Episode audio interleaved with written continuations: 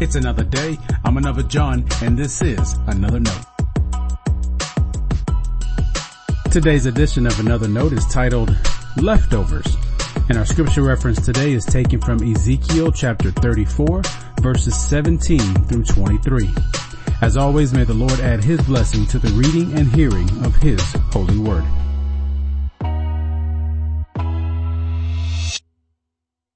Who doesn't like leftovers?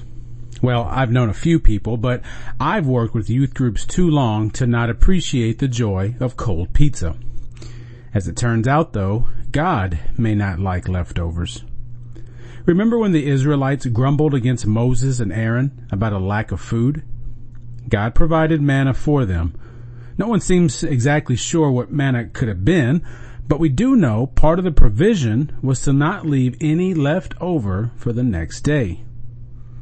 In an amazing display of generosity and self-control, some gathered much and some gathered little, but everyone had enough, and it was all consumed before the next day.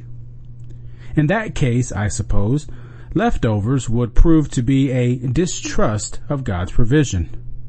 Why would we need to keep any leftovers if we knew God would provide for us each day? Doesn't Jesus pick up on that theme when he teaches the disciples to pray, "Give us this day our daily bread"? And there's another example of God's distaste for leftovers. The prophet Ezekiel has a message to the shepherds of the people. When we consider Christ to be the good shepherd, and that's not only because he said he is, but because we've experienced his gracious and compassionate leading of our lives. When Ezekiel speaks to the shepherds, he's talking to the leaders of the people. This can mean the priests and other religious authority figures.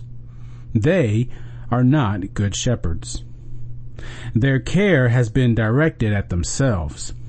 All they need, they have made sure they've received without regard for what others might need.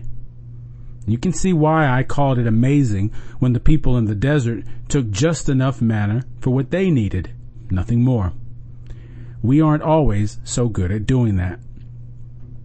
Ezekiel sees in the example of the leaders another example of leftovers.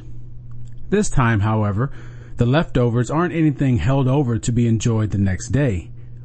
No, Ezekiel confronts their inconsiderate and greedy way of life with, among others, this question: "And must my sheep eat what you have trodden with your feet, and drink what you have fouled with your feet?" That's not a hard image to imagine. We can easily see someone taking all they care to have, leaving what's left over for anyone else to rummage through. What's worse is they leave what's left over in poor shape.